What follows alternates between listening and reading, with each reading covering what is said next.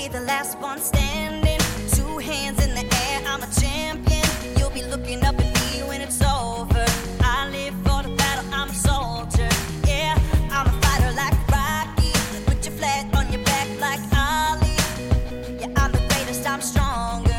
Bet my dues can't lose, I'ma own ya. Hey. Hello and welcome back to another episode of Supercoach Insider. My name is Ben, And I'm Chris. I'm Swizz. And welcome to the SetterGOAT special, where everything comes in big, amazing packages of 147 or less is pretty much the absolutely capped range. And if you haven't been on, then you haven't been listening. And that's pretty much the theme for today. Jack Ziebell, if you haven't been on, you haven't been listening.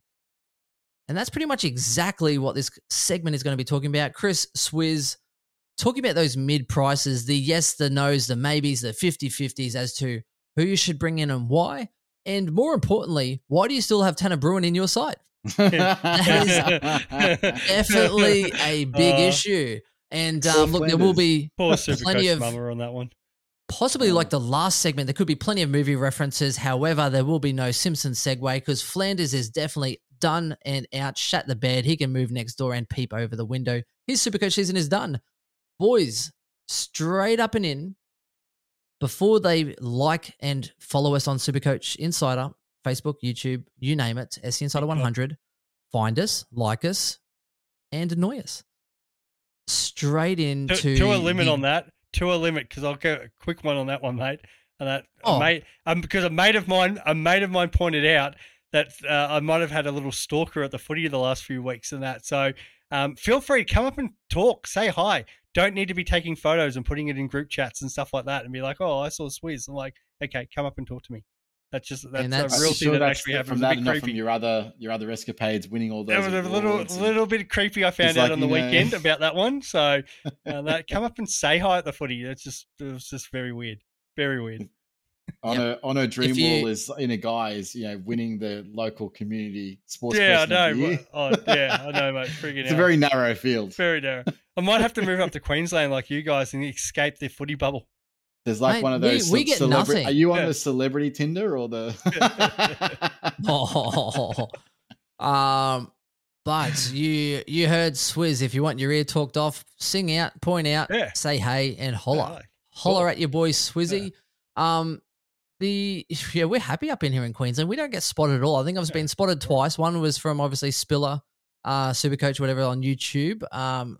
Shouted out like Supercoach Insider and said hi in a urinal of all places, which I'll still will never well, in a preseason game, we'll never forget that. And the other one was obviously by a student who just started calling out Supercoach Insider and started showing me his team, and he had 102k rookies on every position on his bench.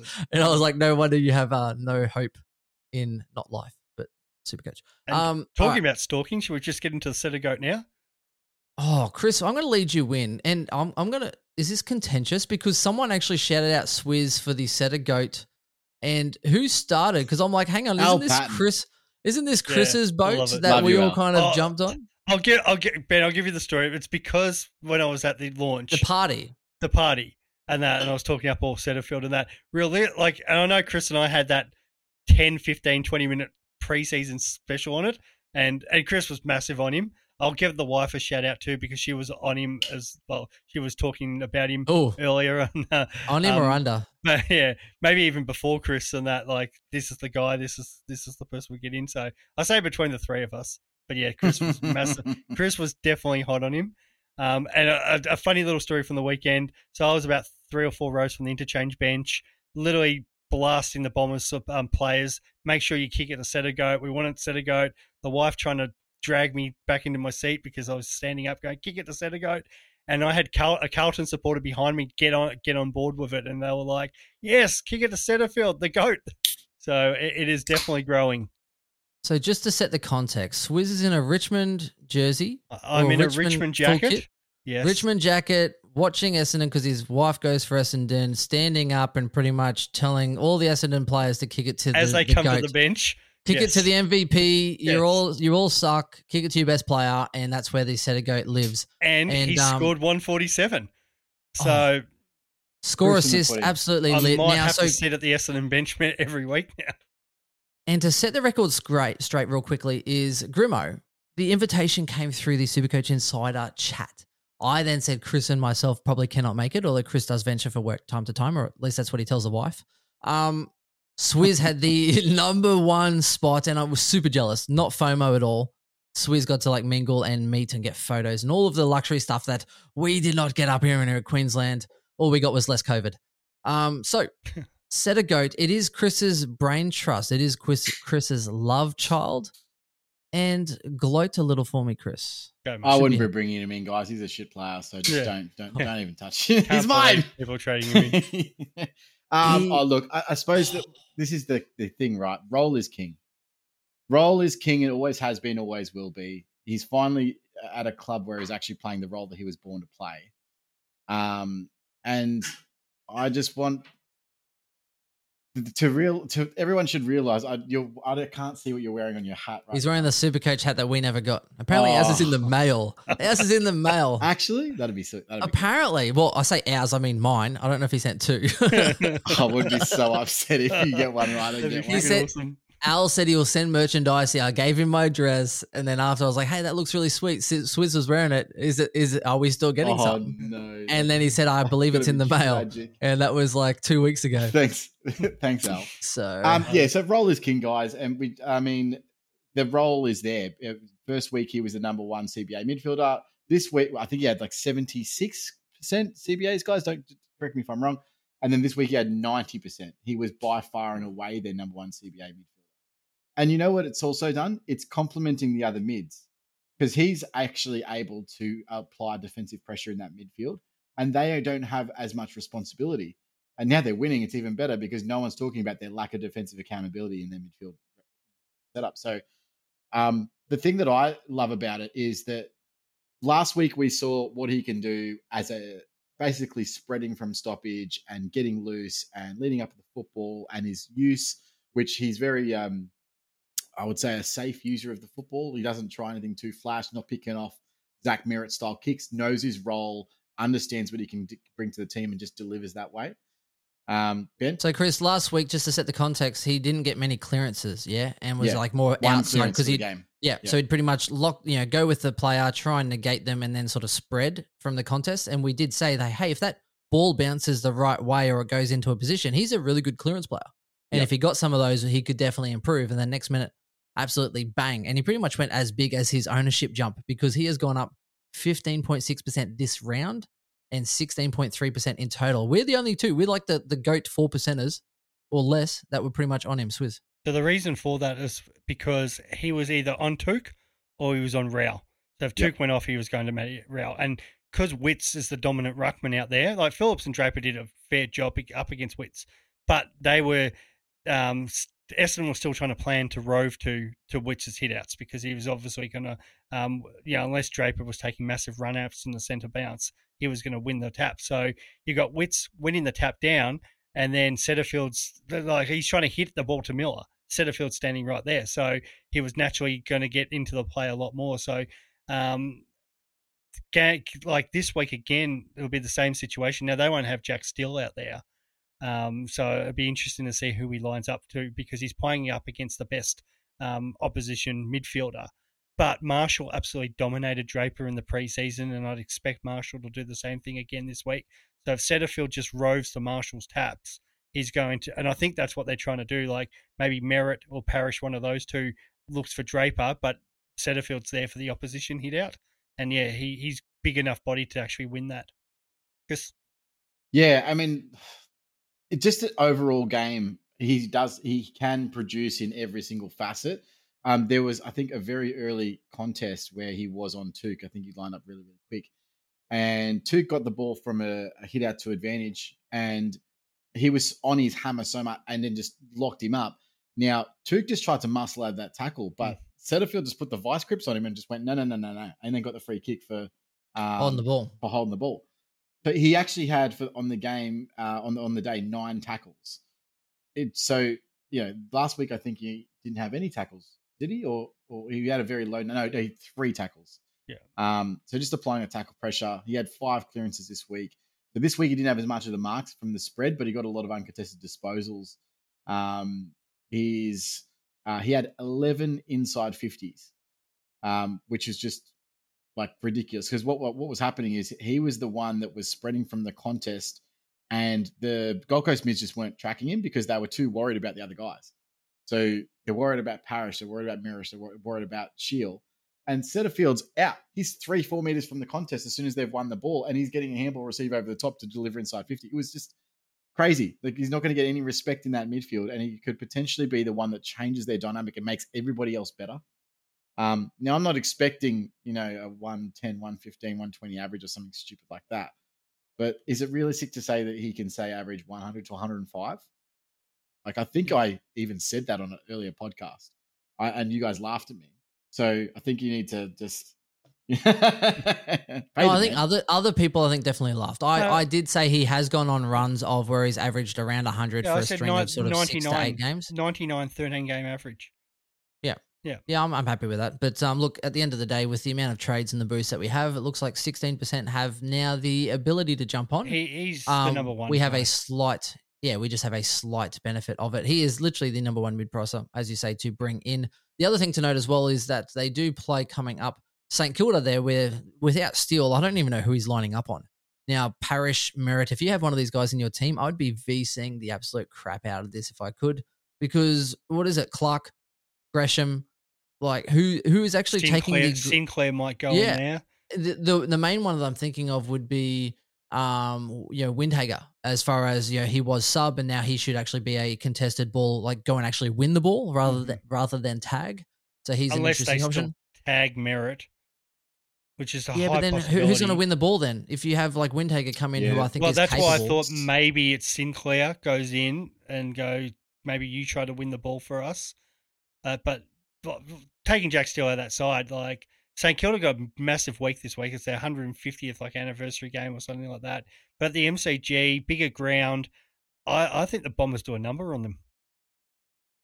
Like that Yeah, midfield, based on Marshall, Marshall's going to have the game of his life. Marshall is uh, a, a sneaky VC here because he has to have the game of his life for the Saints to be competitive this week. St Kilda have no forward line, and now we and we talked about last week with the Bulldogs having no back line, or their back lines are just a shambles. So the Saints forwards could get away with it, but you're actually up against a decent back line this week. Bombers actually have a really good midfield. Like Dylan Shiel's running around doing whatever he wants, and that's the advantage of bringing in Setterfield because it's freed up another guy like that. I, I think the Saints absolutely get destroyed this week. Um, well, yeah, and just to support what we said earlier, in in that uh, he actually got 13 of his 28 disposals were contested this week. Mm. Big flip on last week where he only had three. But that, that and that's because the way the Suns play. Yeah, So he can actually change his game depending on the opposition. and at 78.6% disposal efficiency. Like that's massive for that amount of contested possessions. Usually you find inside midfields like that, you know, had, you know they got at 67, 68% um, disposal efficiency. So it's, it's a lot better.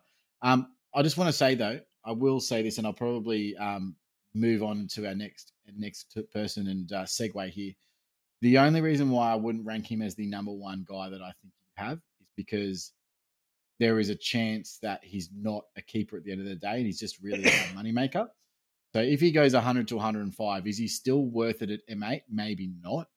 He's definitely sort of an M9 candidate or someone you can have on if you've got an injury or something like that. I don't know yet. I don't have enough information to say whether or not he's going to be a keeper. Whereas the other guy, Jack Ziebell, is probably going to be a keeper. Thought he was At- going to mention Daicos for the fifth time in this podcast. Uh, Oh, he's definitely a keeper, but he's not a he's not a mid price. Yeah, I agree with you, but I Um, just thought you were going to bring him up again. Jack Ziebell's obviously going to be a keeper. I think, I, I, and I, he's outperformed even what I obviously said in the preseason. I, I don't think that. I mean, obviously we're two rounds in. I said that I think he probably averaged somewhere between you know ninety five to one hundred five, but more probably ninety five to one hundred. Um, I think hundred to one hundred and five is is realistic, but based on what I'm seeing right now. Um, he's going to have his big games. He's taken over the kickouts. It doesn't look like with the arrival of Sheezel, doesn't look like Hall's going to come back into that team at all. I would be shocked if they change their setup after these two wins because of we just want to get Hall in the team. Uh, That's that's to me does not make any sense when you got a kid like Sheezel that's actually completely dominating in that position.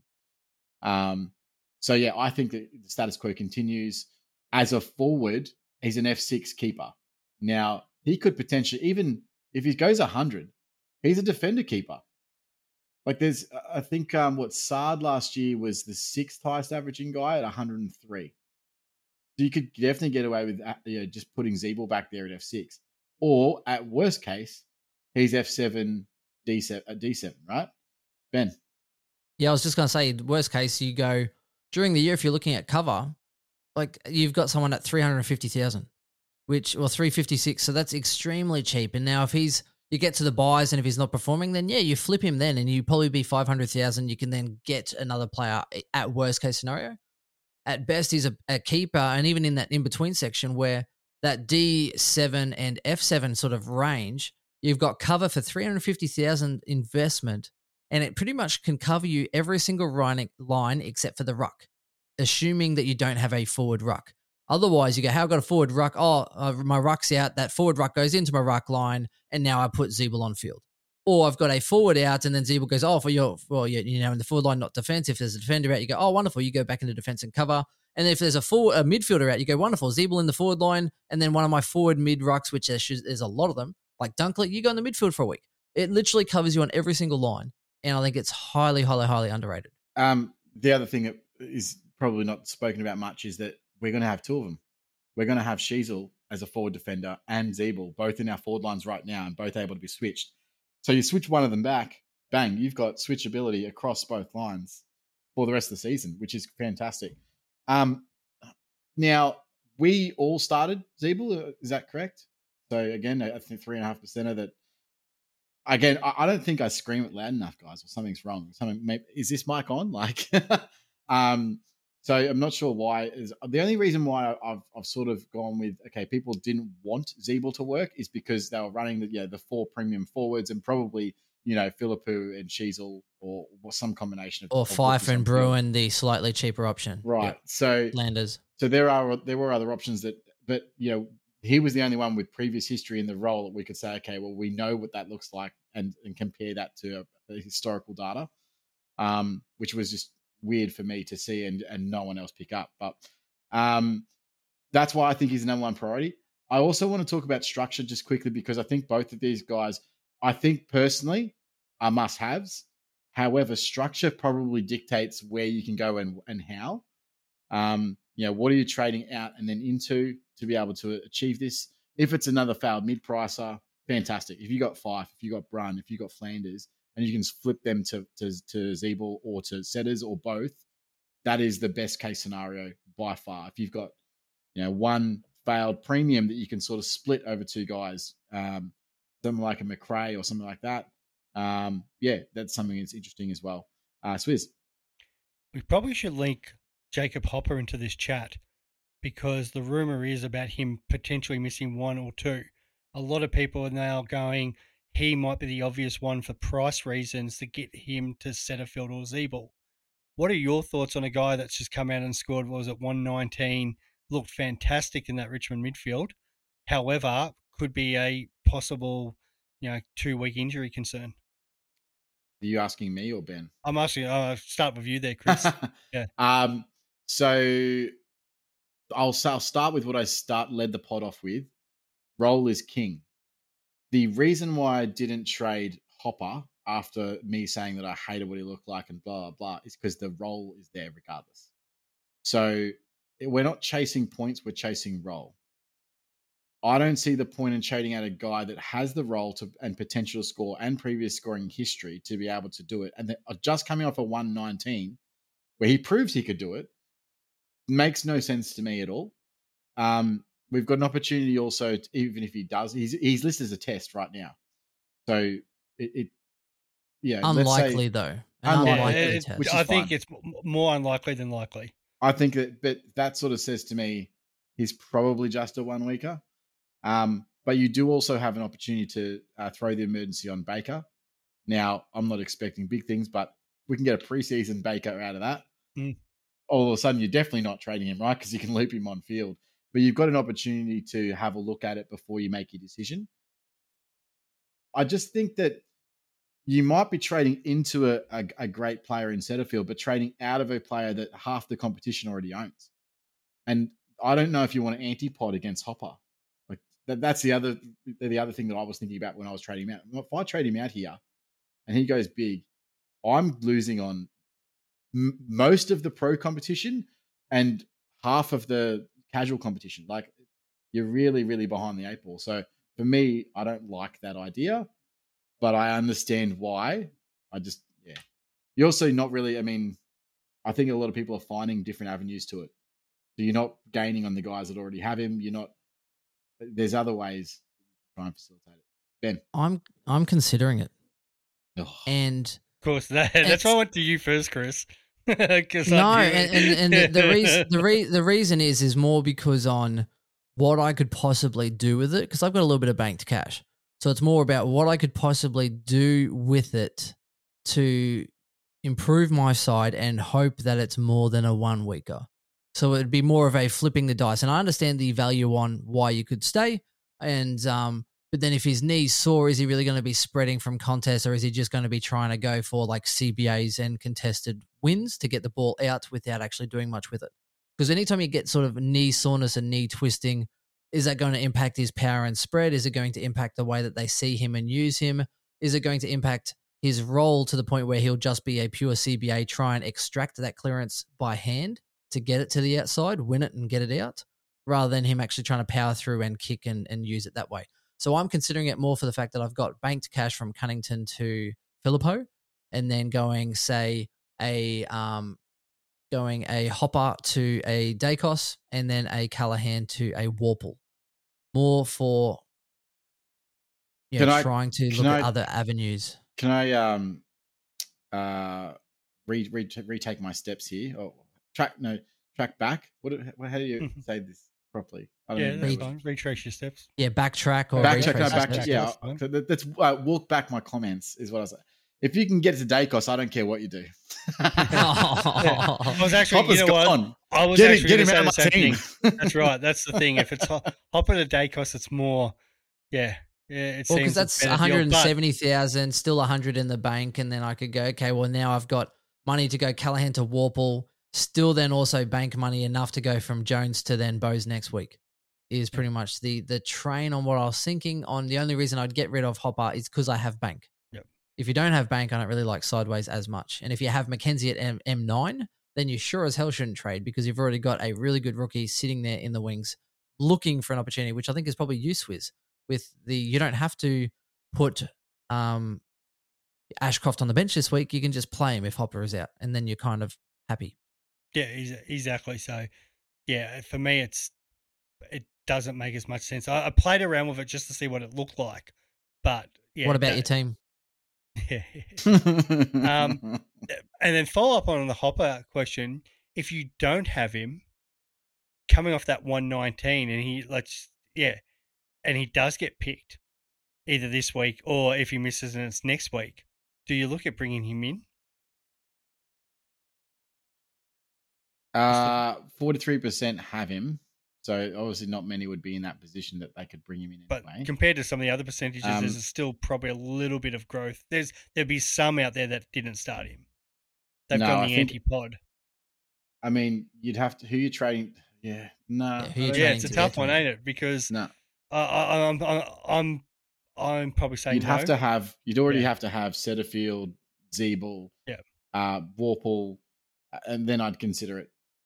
Your Daicos. team would have to be you- that bad. Yeah. Your team would have to be that bad to then have someone to trade to him in a couple of weeks' time. And I if mean, you're gonna, if you'd you're have at to be- that maybe point, Callahan. Maybe I mean maybe you know you've, you've already got to him. if you've already got Worpel, if you've already got Sideways. Setterfield, you got you got Callahan. You go Callahan up. That Yeah. could be the one. If Hopper was to miss this week and Callahan's like doesn't go well again this week, let's just say you hold Callahan, he makes 30k, 25k, whatever, but doesn't have a great score. So that means he's 100 from the round ones coming out of his cycle. Yeah, It might be the following week you'd be going, well, hang on, Callahan to Hopper now is only 60k. And that And- might be the move. Yes, do it. that's actually true. So with a projected score of 63 for Callahan this week, and if you got a 63, you'd be like, I'm trading him, right? Like that's not enough. Like you, you're expecting more. Can we Um, do you Callahan some justice and say, you know, Finn Callahan, GWS, two hundred forty-four thousand dollar midfielder? Let's give him. Can we give the guy some justice and some props, please, guys? Like sure. this guy, is a really talented player 100% and is. absolutely uh, shat the bed through no fault of his own. Copped a massive knock to his shoulder. I'm hoping that shoulder's okay. And I don't trust GWS to throw the length of the Flemington Straight, to be fair. Is that a real thing, Swizz? Did I get that right? Yeah, yeah. Is there the- such thing as a Flemington Straight? Straight. That's what we yeah, say down here. right. There we go. See, Yeah. yeah, yeah. Did exactly. you just Thank say, is there such thing as a Flemington Straight? No, as in the. Yeah, I'm did. just making sure I'm not from Victoria. we do. No, I'm we do. just making sure. Where do you Melbourne think Cup, the Melbourne pretty- Cup's raced, mate? Melbourne Cup's a pretty big deal down here, so yeah. we do. just making sure. Just making. Hold your horses, right? I mean, I just know hold I your grew up horses. in Melbourne, but I would have thought that would have been a national knowledge, Yeah. bro. It's international, but not not for that part of Queensland. Yeah, exactly. Look, I didn't want to offend a few people, okay? Because offended sometimes, the entire state of Victoria. But we're good, Benny. We're good. hey, all good, sometimes mate. life can be trough, okay? Sometimes it can be. Oh, he comes back with a pun. Oh, I already said hold your horses, and no one picked it up at all.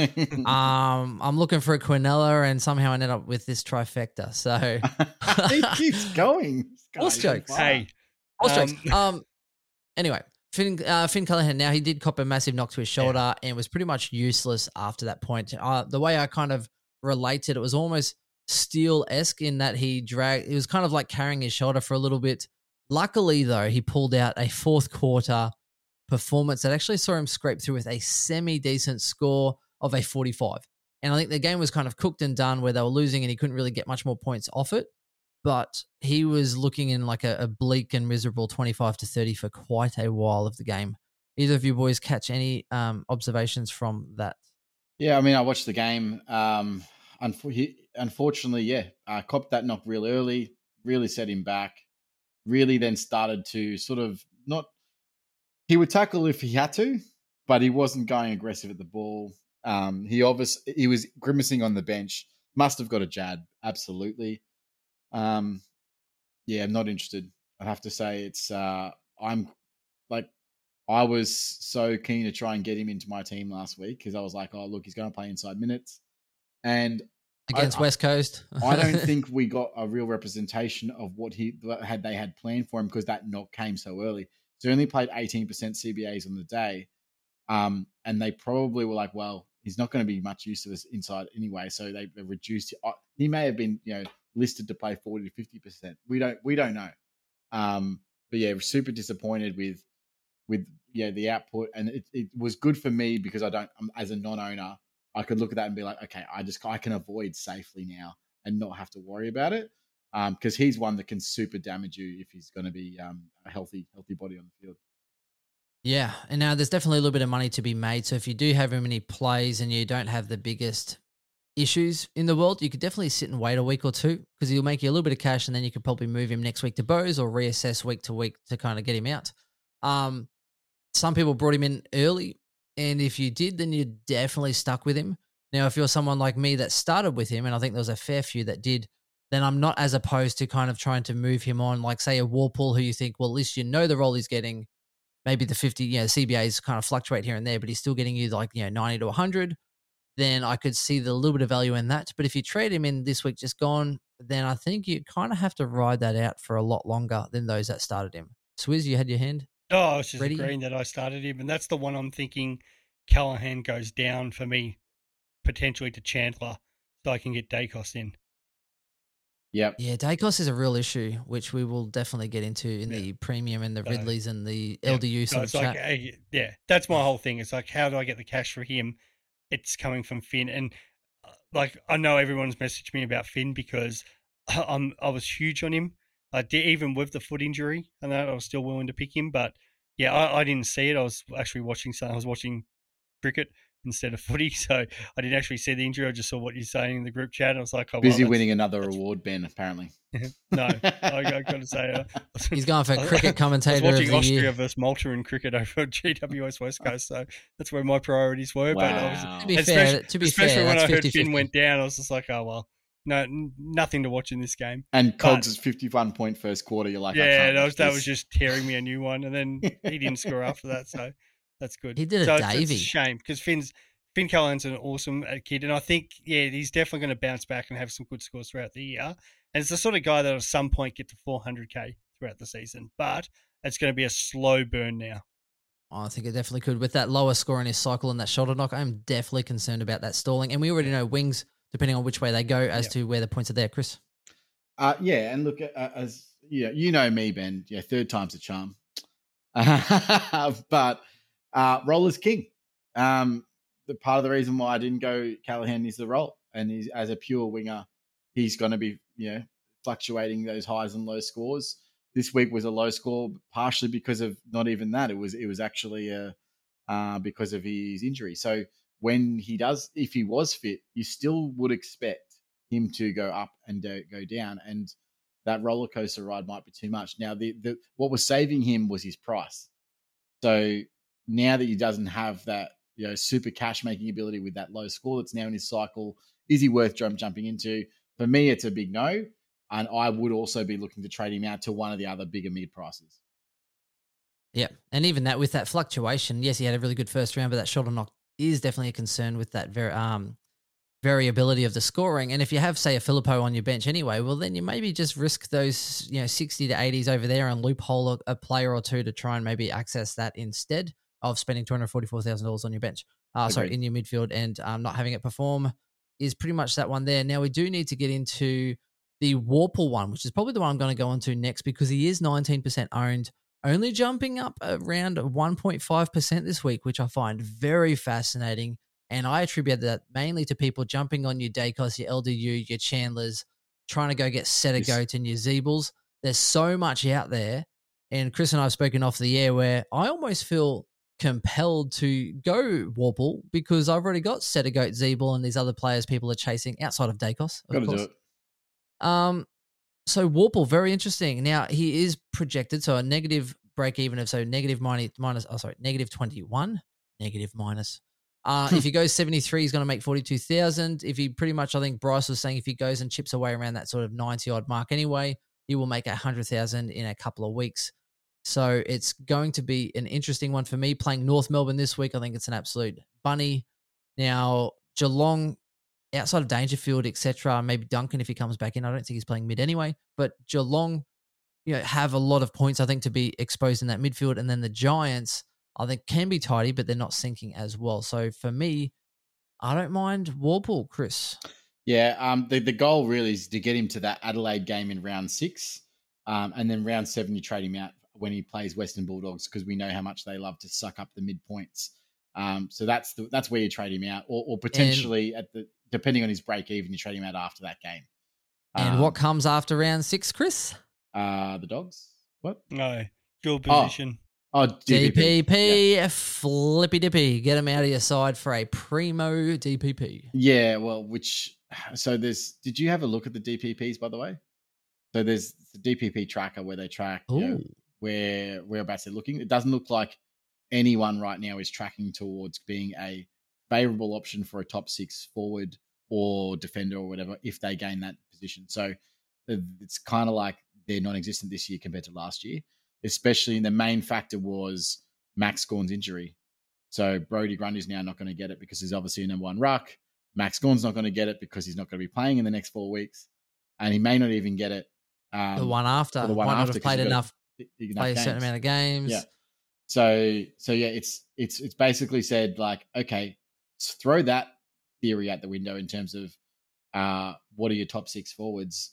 Let's let's let's hold back from putting them into your side because we don't know what DPPs are. It's now no, if you get Cogs, get Goulden, get Darcy Cameron because these guys are probably going to be top six. So yeah, it's a different way of looking at things now and a different strategy. Um, Yep. So yeah, back to Worpel. Um, so I'm looking at getting him in 100, percent and exactly the reason you said is that because he's not the one that people are looking to get in, and I already have the other guys. So I kind of feel compelled to move into Worpel to have that point of difference against guys that are trying to get my point of difference. So now I actually have something. At least I've got I've got all I've got you know Hopper, Worpel, and and Setterfield and Jack Ziebell. So my POD is that I've got all four, whereas they might only have three of that mix or whatever it may be. Um, and I don't have a I'm not playing constable on field and defense. So that's what I'm looking at doing in my squad to try and get a one up in that in and react to how everybody else is reacting. Um, Yep. Now, And that comes down to a little bit of strategy because we spoke about like when you're going in draft, you don't want to be trying to if you're eighth pick, you don't want to get the eighth best midfielder. no, you know, or ev- every round and you're just reactionary and you go, you know, you're trying to go, okay, well, they've all gone here. So let me go there and then let them chase you. So when we start with people that everyone is now trying to get in, sure, we could just sort of sit on our hands and go, oh, well, we have a nice little one or two trade buffer, which is, you know, okay. But those trades might not really net you any points and it might not serve you that well because you might just upgrade to someone and then have to use it anyway. So it's about going, okay, well, if they're going to me, where can I go to where they can't be? in that they wish they could. And if they had more trades, then they might actually wish that they could go a Worpel or they could go someone else. And then you go, okay, well, maybe I just go there. And that's the compelling pull that we feel to that argument. yeah, Um, and he's also. I mean, you got to remember, he's also the one that's probably going to make the most cash because of his price. So I also like to say, okay, if you look at Worpel, and let's say he averages ninety, he actually gets to like four fifty. To he can even get up all the way up to four seventy if you hold him long enough. Um, so he's going to make one hundred and fifty k. Like, is are, are, do you have rookies on your team that are going to do that? So, uh, like a lot of the rookies that we're looking at, let's say Baker, for example, or let's say Long, or let's say Phillipou, or let's say uh, Davey, etc. All these guys, they're not making 150k, man. I don't think there's any chance of that. Where are your cash generation from? I'm not looking for for Worpel to be a keeper. Obviously, I, don't think he's going to average that. But first of all, he's going to get me a lot more points than those guys, and second of all, he's going to make more money than them. So if you can facilitate a way to get him where you've already got the other guys, I would recommend highly getting a Worpel. Uh, but I understand that there are other priorities. So I'm not saying that he's like huge priority for everyone, but definitely he's in the he's in the mix. And I think it probably at the end of the podcast, maybe we just go through and rank where we see them as must haves uh, in order, and then we go from there. Um, but yeah, So definitely one to look at. I wasn't as big on Worpel because I'm thinking Hawthorn were only going to average about 1450, 1500 Supercoach points each week. And we know Sicily's going to take at least 100 of them um, just because I think they're going to get towed most weeks. Um, so that's the worry there. And maybe the bit of the old flipping of the CBAs.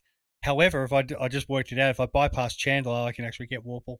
And that so it's he actually does look good in my side. But I am I am there are some reservations there just because of the amount of points I think Hawthorn are going to score.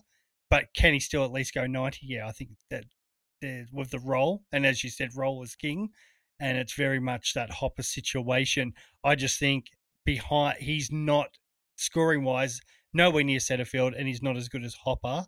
But can he still go 90 to 95 over a period with enough good games like North Melbourne and Adelaide in those games? Yes, I think he can. And yeah, can he get me up to 450 quickly? And and this is the debate right now I'm having going. Would I prefer Chandler or Worpel? Worpel's going to give me Chandler's going to be at F7 or F8, so he's not actually scoring points on field. Yes, he could probably score, average me. Uh, he could potentially make 150k, 200k if he was to keep playing. But Worpel could potentially do that and score 90s on field for me. So I think for me there, it does make me sway a little bit more towards Worpel. It and I agree. If you've, it is a bit of an advantage that other people aren't going to have just because of his low ownership. So yeah, if he was to play those big minutes this week against North Melbourne and come out and score 110, 120, you've put some gap against um, a lot of the other top ranked players. Here's the other benefit about Hawks being so bad this year. There's a lot of CBAs. Yeah. Like goal after goal after goal Mhm. after goal. Then Lots it's like wonderful. Then there's score. Mm. more opportunities for him to go and actually get a clearance and get a contested ball. And it's not just stuck in this rebound, kick chase, kick chase kind of scenario where you know it's going back in the middle. All you need is for him to get a clearance and just boot it long into the forward line and just hope Green or some other players just bring it to ground. And that's instant points. I will Yep. say as well that just based on the way he's playing, guys, is that he's he's changed the way he plays. Um, so he's no longer the turnover. Well, he, don't get me wrong, he's not a great kick, he's not a great user, but he knows how to find the pill. What he's changed is he's stopped trying to be precise. He's stopped trying to do short kicks. He just plays to his strengths, similar to how Setterfield is with he, he's going the safe route with his his kicks. I think that some of that comes back to the fact that Hawks um, another year under Mitchell, so that you know they've they're developing their game plan, understanding what what Mitchell wants them to do, becoming more predictable. So his kicks are going to a spot that is predictable for them to create a contest as opposed to creating a turnover or whatever it may be. Um, and he's he's just using the ball a little bit better, which is just making that instead of being a huge negative DT to SC ratio, it's actually leveling out a little bit better, which is um, a, a fantastic thing for him. Um, I was skeptical. I didn't want to get him after the first week because of the fact that they were playing Sydney. And then when I looked at it, he's one of the only ones in there that can win a ball out of the contest anyway. So why was I scared of him playing Sydney when they're yeah they're a contested team? So yes, I think obviously North he probably scores better than he does against Geelong, but I'm not so worried about Geelong he's going to get a 50 or a 60. I think that he's going to be in there contesting the ball too. So um, yeah, not a bad pick. I I, I like it. I, he's the he's the one I'm definitely looking at, and um, yeah, do recommend him. I suppose the the probably the last one. There's probably two more, but Rachele. I've been asked about Rachele heaps. Um, I hate. You, the you, pick. there's a nice se- there was a nice segue because you're just talking bad picks, and then I was like, wonderful. Let's let's talk Rachele, Rampy, Cox. Let's just get into all the absolute horrible picks. well, Yeah, uh, Rachele. look, don't get me wrong. uh, He plays. He doesn't play a tradition. He's not a traditional midfielder. He's getting some CBAs, yes, but he's more playing that sort of half forward that goes up around the contest and then floats into the forward line, as opposed to the midfielder. But again, role is king. That's going to mean he's going to go and fluctuate with his scores, and that's just what we've seen. So last week, I think he scored three goals for. I hate looking at stats when you know, uh, a mid forward type kicks three goals, has a big spike score, and then everyone goes, "Oh, have you, you know, what about you know trading in Rachele?" Nah, I'm not interested. Sorry, mate. That's not the role that I'm trying to. I'm not. That's point chasing. That's what that is. If you're jumping on that, you, you, you're point chasing, uh, and unfortunately, the guys that did. So, how many people jumped on last week? Two point, two point eight percent of people jumped on. He's only four point one percent owned. Yeah, I'm not doing that. And this week he came out and gave you a seventy. Um, so yeah, just not really worth it in my opinion. Um, I don't think there's too much to add from that, guys. Uh, Do you guys see anything different from that other than No, not Nope. really. Like, I think the addition to Rankine playing that small forward pocket for um for Adelaide, just about the Rachele thing, does allow Rachele get up the ball up the ground more and get involved in that midfield, and he looks a bit damaging. So I I don't mind his role, and I think he's definitely got. You, eh, always at the end of the year, we look back and see guys have proved twenty points or you know on that that previous average. And i think he's probably that one of those guys that's probably going to go 20 25 points on last year's average. But is he going to be a keeper? Is he going to make enough cash compared to some of the other players? No. Rampy we we talked about that exactly last week. You can't be jumping on these um, players um, who have one big week and, and that's why we say have a look at the two weeks of data uh, and you're always going to get that round one. There's always going to be one or two players that go massive because it's just the way points are, you know, distributed, uh, you know, distributed, Distributed. over, over, um, you know, over a team depending on you know roles and and stuff like that. Where the one I'm getting asked a lot more is Brennan Cox because now he's had the three scores over 130 and that Fremantle game style of chipping the ball around and boring football. And he now he did have his score boosted because he did kick a late goal, which was you know, nearly got them over the line. But he was still going to be tracking for over 100 anyway. So there is potential there. He could average around the 100 mark because I always find there's a Fremantle defender. We've seen Luke Ryan for ages. We've seen Hayden Young, you know, moving up the charts. And, and I know Chris and I had that long chat earlier in the year about, you know, those Frio defenders. Most of them go around 90 anyway because that's how they play the game. And that, and it's always been a boring style. So he's one if you're looking for not just only quick cash, but somebody, but who can who can score points might be worth a little bit more of a risk. However, they do have such a soft draw, Fremantle. We don't expect the ball to be down there as much over the next few weeks. So again, I would love to see another week from him, but he's going to go up 60k and, and it makes it useless. So is he going to be top six? No. So I think you end up going you pass because there's other options. Chris. Uh, Ben? Do you want to go first? I'm, Oh, I was just going to ask you, Chris, if you are hard on him or if you've gone limp like me. Um, now, look, I understand why people might because they're, they're you know they're point chasing and the rest of it. He needs a 108 to av- to get you 60k, and yeah, it's possible, but there's definitely a high risk in that reward. Um, we already spoke last week in round one. There was so much points in that Fremantle backline during that game. And I think this one was the one where the ball probably fell to him a little bit more than some of the others because we saw Young absolutely drop off a cliff and a few other changes in that capacity. So I know they play different roles, but you the points in Fremantle are generated a little bit differently. And Fremantle's also gotten flogged the last couple of weeks. So the mids haven't done as well. The forwards definitely haven't. The ball's been in defense because they've been getting absolutely towed. And I'm not sure that's going to continue.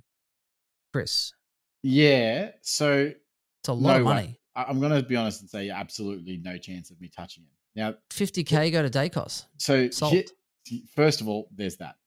Um, in order for him to be a moneymaker, the maximum he could really make is about 100 grand.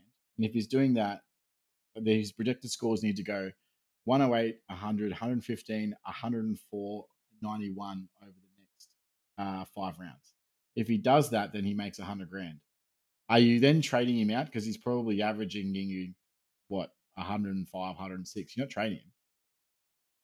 There's, I don't think there's any way of doing that. Now, this side part of that is Frio have just lost two games in a row with this shitty style of football that they're playing. There is no chance that Longmuir is is still is it Longmuir Longmire John Longmire Uh, no, no, no, no. Longmuir. Longmuir. Justin Longmuir. if if they don't if they don't start winning, so they've got they've got the derby this week. All of a sudden, people are going to ask for his head if he loses this week. I guarantee you, if Frio do not beat West Coast this week, people are going to be asking for his head. How long can he lose with this game plan, and then th- no, there's no response from the players or change? Like I, there's And if you're at West Coast, how much are you wanting to beat Fremantle this week more than any? You're like, we've got one win, and I'd be going out there and trying my absolute hardest to make their life Well, hell. the the way that they play their football, what um, chip it around and then long into the forward line, when you've got two of the best intercepting markers probably in the last ten years on your list in Barrass and McGovern, they're not winning if they play that style. I'm t- I'll, I'll put that on record right now. If they don't Mm. not change the way they move their ball, they're not winning the game. Yep. They play the same way they have the last two weeks, they're not winning. Mhm. Therefore, you know, you'd have to say that the team meetings this week are about how to move the ball, how to, and you know what I, I found absolutely hilarious in a post match press conference. Longmuir came out and, and it's a, a, a uh, journalist actually asked him, like, you know, um, you seem to be chipping the ball around a lot and can control a lot of like control behind the uh, football. Uh, what do you think you should do with that? And um and he ended up saying oh you know like it's it's it's 50 50 like uh, yeah we do want to control the ball. It is how we want to play but we do also need to attack when we need to. So that this is his game plan that they just don't know the, the game sense of when to attack. They just not executing that. But what he doesn't realize is the afl is changed. That like scoring is completely different. His way this this coaching philosophy of chipping the ball around is done. Half the teams in the competition score from faster from transition and they will put scores on. They they just don't care about you controlling the ball for half an hour. So he's going to lose. Like, like I'm, this is terrible coaching, and just like a classic example of just sticking to your guns because that's all you know. Like, no, it's unbelievably bad. And just as just a reference, he was the defensive coach at Collingwood when they couldn't score. Yep, 100%. Now that we have Lepich, and all of a sudden we're doing, we've had two back-to-back scores of our best scores since our uh, grand final year, t- 2018. Swizz, before we pass Yeah, you, yeah. and also just a reminder: the last time that Fremantle had Owen, it was um, obviously Lion coming from across there. Owen the is Owen making an appearance this week. Owen It is. five, yeah, Owen's making an appearance. So I suppose Cox is a great pick, guys. Get on him because I don't think Justin Long is changing at all. Um, I think the big thing is because everybody goes, "Oh wow!" Like, I'm, I'm looking at that pod who's scoring big, and or either the like the big cash gen. Now, if you're wanting cash gen, you that's where your rookies uh, go for that, or maybe you know, as we said, uh, it's like you said, a field type. Um, but you're really wanting, you know, as we said, Ziebell, he could be a keeper at 350. We're thinking he'll be a keeper. Uh, so yeah, Worpel's a little bit different because it's slightly cheaper, but he was still able to score points and yeah, that's the difference between him and Cox, 150k. So not only is he going to make 150k, yeah, he's going to score around the same amount of points. Uh, maybe a left field pod who is in that um, range that I know no one is talking about is Mason Wood. And now I hate Yeah. the I hate too the expensive. price point, and that's the problem. But the three games this year, he's gone like including the preseason game, he's gone over hundred. He had a ripping end of the season last year, and now that Jack Steele is out, St Kilda have lost their main points player, and that. And I would be, I'd expect Wood to have a increased role over the next. What's still out for the next what six weeks or something? I think they said about a month, but yeah. it was it looked like a pretty bad break to be honest. Yeah, that's why I thought it was at least. Yeah, I thought it was at least around six. But anyway, it's going to be at least a month. So What's, who's next? Is it side bottom? Because you've gone Cox into Yeah, well, that's Wood. why I just I and jumped on has it to because I wasn't going to talk about. So I was like, I'll leave Sidey to Chris and that. That's why I thought I'd just throw out if if you, for whatever reason you're wanting that kind of pod or you and that player and that I would rather people look at someone like a Wood instead of a you know a, a, a Cox or someone like that. Just because we talk about role as king, and there is a role there for him in this in this um you know period. Just a shame he's not hundred k cheaper. And I think they missed the um, Cox Wood. Yeah, obviously yeah. goes into goes side together. bottom. Yeah. Goes into side bottom. Um, now I, I have to also quickly note that a lot of these mid prices actually kind of failed, boys. And the fact that we were probably that's why I think a lot of teams are the same because the only ones that stood up are the ones we actually started in Setterfield, Ziebell, Worpel is probably that one, and then Callaghan maybe borderline, and then Hopper.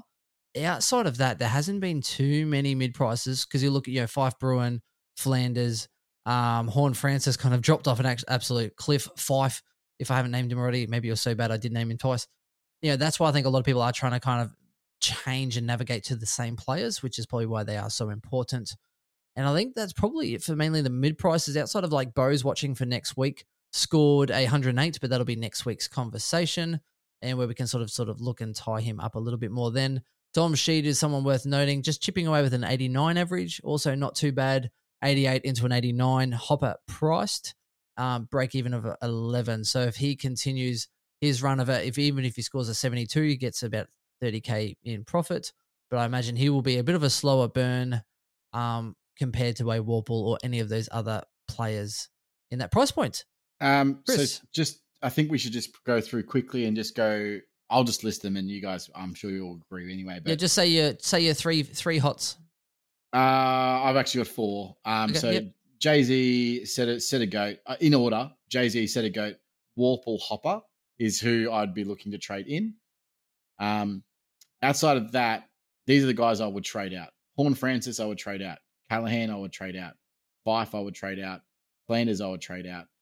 Bruhn, I would trade out. Uh, the ones I would keep or look, uh, the other one, you know, look, dude, uh, you just mentioned Sheed. That's not bad, but 90 average for 332. You could go a lot worse, but there are better options, which is why he's probably not a, a hot trade. Chris, on on that sheet, if if you are for whatever reason hamstrung or whatever, or looking at Sheed or Mason Wood, do you think Mason Wood for sixty k more would average fifteen points more than Sheed over this period? It's not worth it because um, Mason Wood's not. I don't. I don't see him as a keeper. He's already 400k. So if you're making money from him, then he'd have to be at least 500k. Um, no, I don't. I just don't. Don't I see thought it. I'd just throw that one in there. No, it's. I it's think a at the end of the day, if it was 330, then if it was three thirty, like I'd I'm, looking at. I- it. I'm passing Yeah. on Worpel and getting Wood. That's the annoying thing about it because I This is too ju- just is the way it's worked out. But no, I think at the end of the day, if you own these players already, you would just hold most of them unless there's something that absolutely stands out that you have to kind of get. Um, So no, for no, me- no, no, no, no, no. If you've got Fyfe or Bruhn, you're trading them out. I agree. No, with no, no. Chris. I meant not those players. Oh. I'm talking about the ones that we listed, not Yeah, the, yeah, the yeah, shit okay, heap. yeah, the shit heap that we didn't go into Yeah, detail. that's One For more, me, one more, it's- guys. Sorry, uh, quickly. Will Day, um, role Yeah, good change one. last week. Yeah, Uh, so I'd be holding on Will Day if you have him. I wouldn't be looking again price. I wouldn't be looking to trade him in. I think he's super awkwardly priced, and you'd be if you can get the 140k, you just go to Daicos. Sam Mitchell mentioned him on Footy Classified about Yeah. wanting. He's one of the reasons why they got rid of Mitchell and O'Meara, so they could give Will Day more midfield time. So Yeah. I thought that was an interesting quote. Now, again, would I be trading him in? Probably not. But if you've got him in there, definitely keep him because that, that's what I want to hear the coach say. Yeah, but Mackenzie and him did flip last week to this week, so it does. It's just the me fact that he little singled bit. Day out as the re- one of the reasons why they Yeah. got rid of Mitchell. I just need But more he- info to be able to trade him out. I don't have all the info, and Yeah. he obviously sc- he scored quite well this week. Um, I'll just pull that up. He got a 98. Yeah, so I'd be holding this week. Yeah. The and the the one I would I agree with everyone on your list, Chris, except for Horne-Francis, because Horne-Francis is nah, he's playing in South Australia this week. He's going massive for that. If he he would be the perfect player if he could tr- be traded from Adelaide to Port Adelaide every week, because if he doesn't leave South Just- just Australia, he would average 130. Just the problem is he's got to go play in Victoria. Um, I agree in some areas, boys. Victoria. Um, no ice bars down there. It's too cold. Yeah. Now, for me, I, I'm going Setterfield one, Ziebell two, Worpel three, and then the splattering after that. As far as yeah, where I rank them, I don't think they're as important. Now, for me, I'm I'm on the opinion if you've just brought in Callaghan, then I think you're kind of forced to sit and wait on it because otherwise you're just burning two trades in and out to then make zero money. So I think if you've brought in him or if you've brought in a Horne-Francis, I think hey, you kind of actually now have to sit on them for a bit. If you started Horne-Francis, then again you have that luxury. Like if you started Callaghan, that I feel like you have that luxury. If you've just brought them in last week, then guess what? You kind of have to force yourself to sit that one out and let it ride a little bit longer.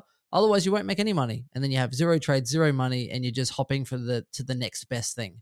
And ain't nobody likes that. So Horne-Francis, the key appeal I do see though is that after they have Adelaide Sydney Dogs, it does open up for them where with Port Adelaide, if they do get on a run and they play like they did against Brisbane and not how they got towed up against Collingwood. Now, I don't like Collingwood, but towing up Port Adelaide was pretty impressive for a team that I don't really like. So they do play West Coast Saints, Essendon, North in a string of games there where someone like Horn Francis could absolutely dominate a string of about four games. So I think there is still potential there for him to get a price spike with a couple of really big games against a couple of bunnies. And uh, I think there's definitely something to be had there. So that's it for me. I think the key what key get rid of for me, Fyfe, Bruhn, Flanders. I think are the three biggest shit heaps on the pile and get rid of them. Swizz.